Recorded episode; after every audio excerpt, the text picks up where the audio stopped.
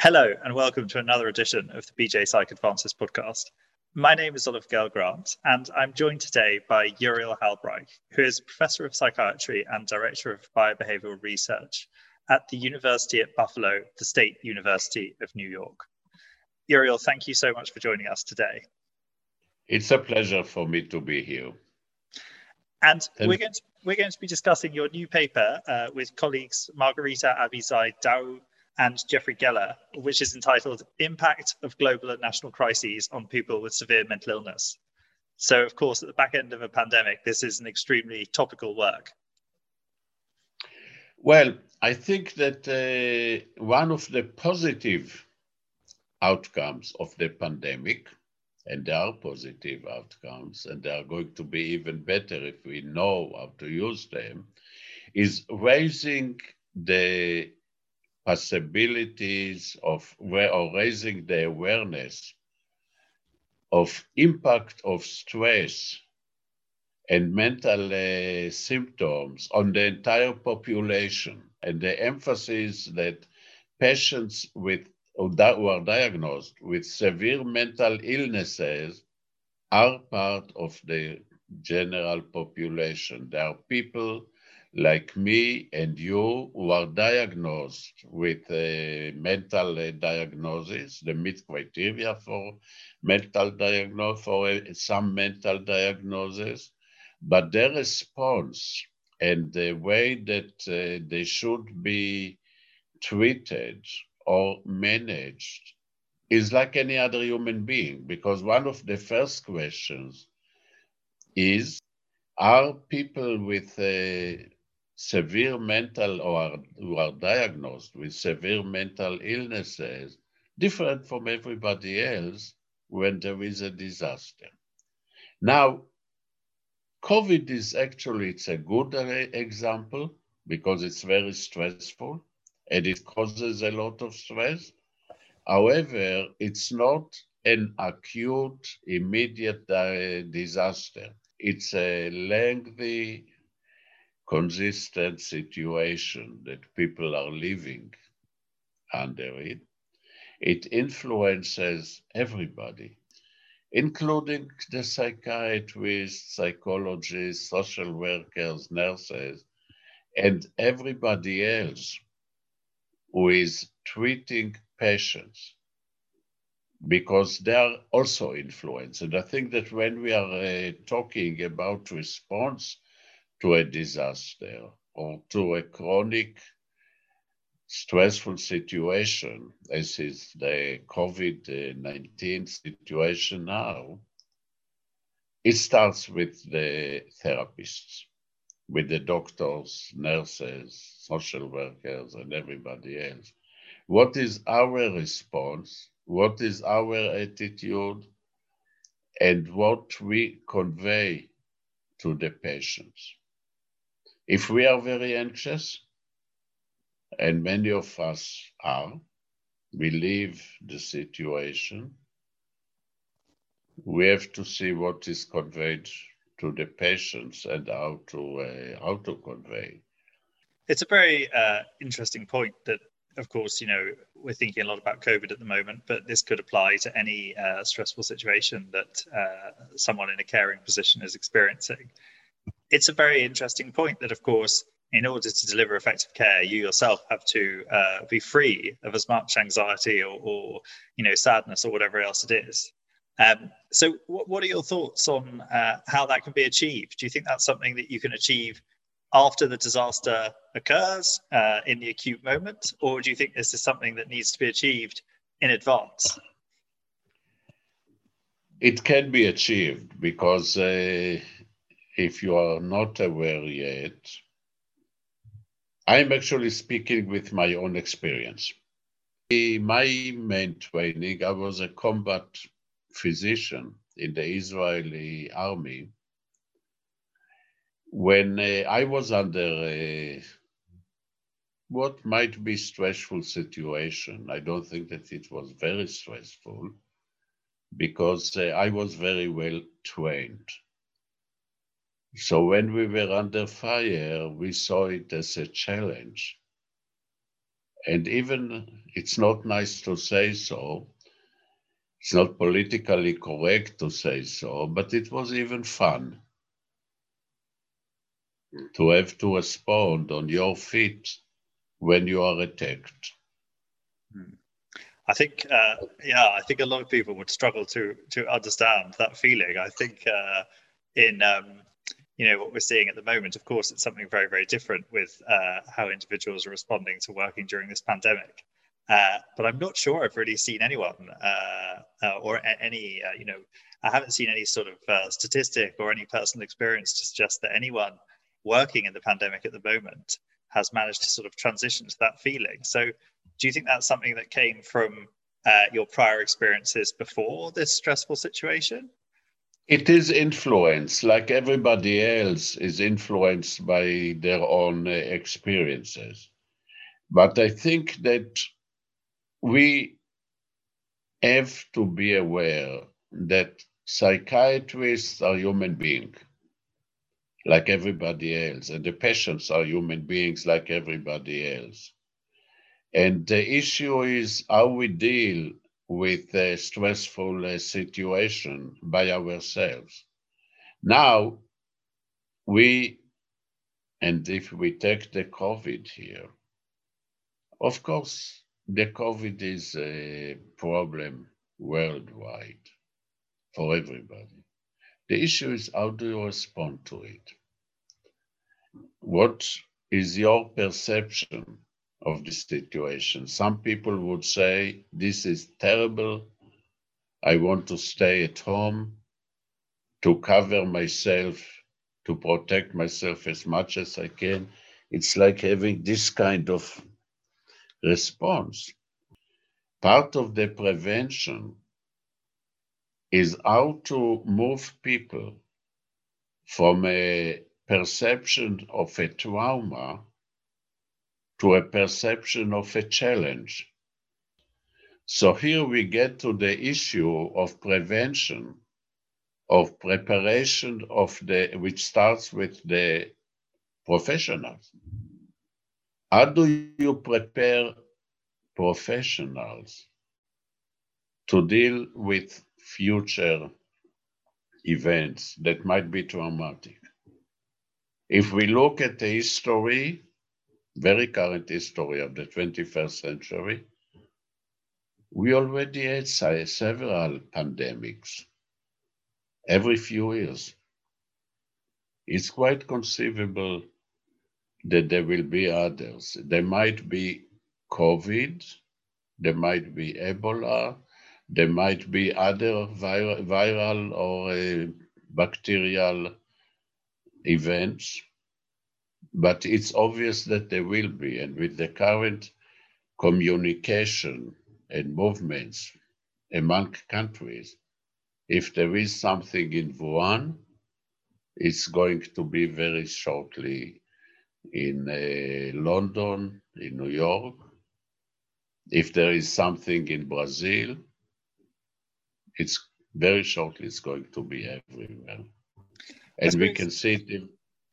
So the issue is how to prepare the professionals and how to prepare the professionals to prepare their patients, even before they some, something that's uh, uh, difficult, I suppose, is that of course uh, it would be nice if everyone viewed, um, you know, if everyone could find a way of viewing very adverse circumstances as a challenge to be solved rather than, uh, you know, a, a set of uh, uh, problems beyond their control that, that it's difficult to move past.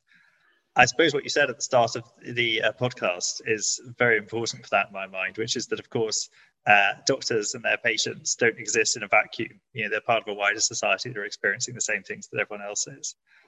In COVID, of course, uh, what a lot of people are experiencing is a, a, sort of feeling of helplessness and of personal uh, impossibility that whatever they do, it's very difficult to actually change the course of what's happening around them. Um, I, I, suppose with that in mind, how, what, what, what advice would you give to somebody that's trying to uh, deal with working during this pandemic period? I would start again and I cannot emphasize it uh, enough. What can you do as a human being, considering that you might have some diagnosis? What can you do as a human being to deal with this stressful situation? I think we have serious questions here, which are part of our education. What's the difference between patients diagnosed with severe mental illnesses? What is the disability that uh, is associated with it or with them? Because there are different kinds of different types of diagnosis. And how can we deal with them as human beings centered on this particular human being? For instance, how do we prepare a psychotic patient who is paranoid and we know that he or she are paranoid? How do you, pre- how do you prepare him to function during a disaster?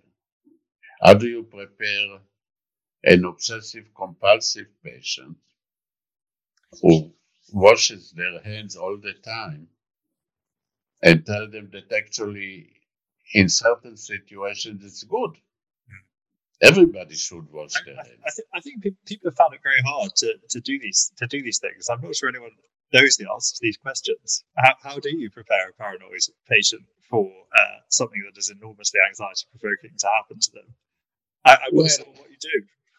I should have a disclosure here that my ideas in this aspect are not the majority psychiatric ideas. They are different. Okay, noted. What I did actually with previous patients when we were in uh, such situations First of all, it was in a different culture. This was in Israel, and situations that from one side were doomsday feeling, like the prior to the six days uh, war between Israel and the Arab uh, countries. We were, I was a student there, and I think that's why my perception is different because I was not a psychiatrist yet. I was just a student in a medical school. And I was in a, first of all, I was drafted to the army like everybody else. And then after the war, which was only six days, with a huge victory, I was assigned to an orthopedic ward, not psychiatric ward. But, and that's something that we have in this paper, which is my own observation. I was also a nurse. I was in Israel. You had the opportunity to work as a nurse when you were in the clinical years of your mm-hmm. medical school. And I was a nurse in the Department of Psychiatry. However, what happens before the a six days war. At that time, we didn't know that it would be six days. There was a doomsday situation eh, feeling. And the hospital, the university hospital where I was a student, actually vacated all patients who were not uh, necessarily uh, should be there, including most of the psychiatric patients. They did leave in the hospital the most severe patients. Now, after the war, when the hospital was flooded by casualties, it was a huge victory, but still there were casualties. There were wounded uh, soldiers. The, somebody in the administration came up with the idea, which is completely non psychiatric, We have able bodied people here in the hospital the psychiatric patients who were left in the hospital. Why don't we bring them to the orthopedic ward to help to feed patients, to bring them to the bathroom, to help them walk a little bit for manual things that lay people can do in the same way that other lay people did. The truth, they functioned perfectly, like everybody else. That's uh, you know that's an, an incredible experience, uh, which clearly has you know uh, uh, stayed with you. I suppose what's interesting there is that those patients were getting a sense of personal uh, importance and of contribution to a common cause and of being able to do something personally that's affecting a change. Um, I mean, I suppose the difficulty uh, now with uh, what we're experiencing with coronavirus is it's very difficult to sort of do that to make that same achievement. Um, you know, what what what personally could a, a, an individual person do to influence the course of this global event? Well, again, we get into more generalized issues. How do you adapt to a specific situation? And how can you adapt to a specific situation when your capabilities are not the optimal? I mean, I think uh, you said before sharing this view, this isn't a majority view. I think a lot of people will have some agreement with your general view that we should empower uh, our patients and uh, our colleagues to do as much as they can and to feel that they are an important cog in a, in a machine at all times and times like this. Well, the bottom line is that the patient with a psychiatric diagnosis is not necessarily disabled. Some of them are, some of them are not. The issue is how to make them less disabled and how to help them to adapt to a situation to the best in the, of their ability. Yeah. And I think that's the challenge. I think that's quite right. That is uh, the challenge now more than ever, but I think at all times that's an important thing to remember. Uh, Uriel, thank you so much for joining us on the podcast today. I'm sure that will be very interesting to a lot of our readers. And uh, the accompanying paper is available in BJ Psych Advances. It's called Impact of Global and National Crises on People with Severe Mental Illness. Uriel, thank you very much. Thank you.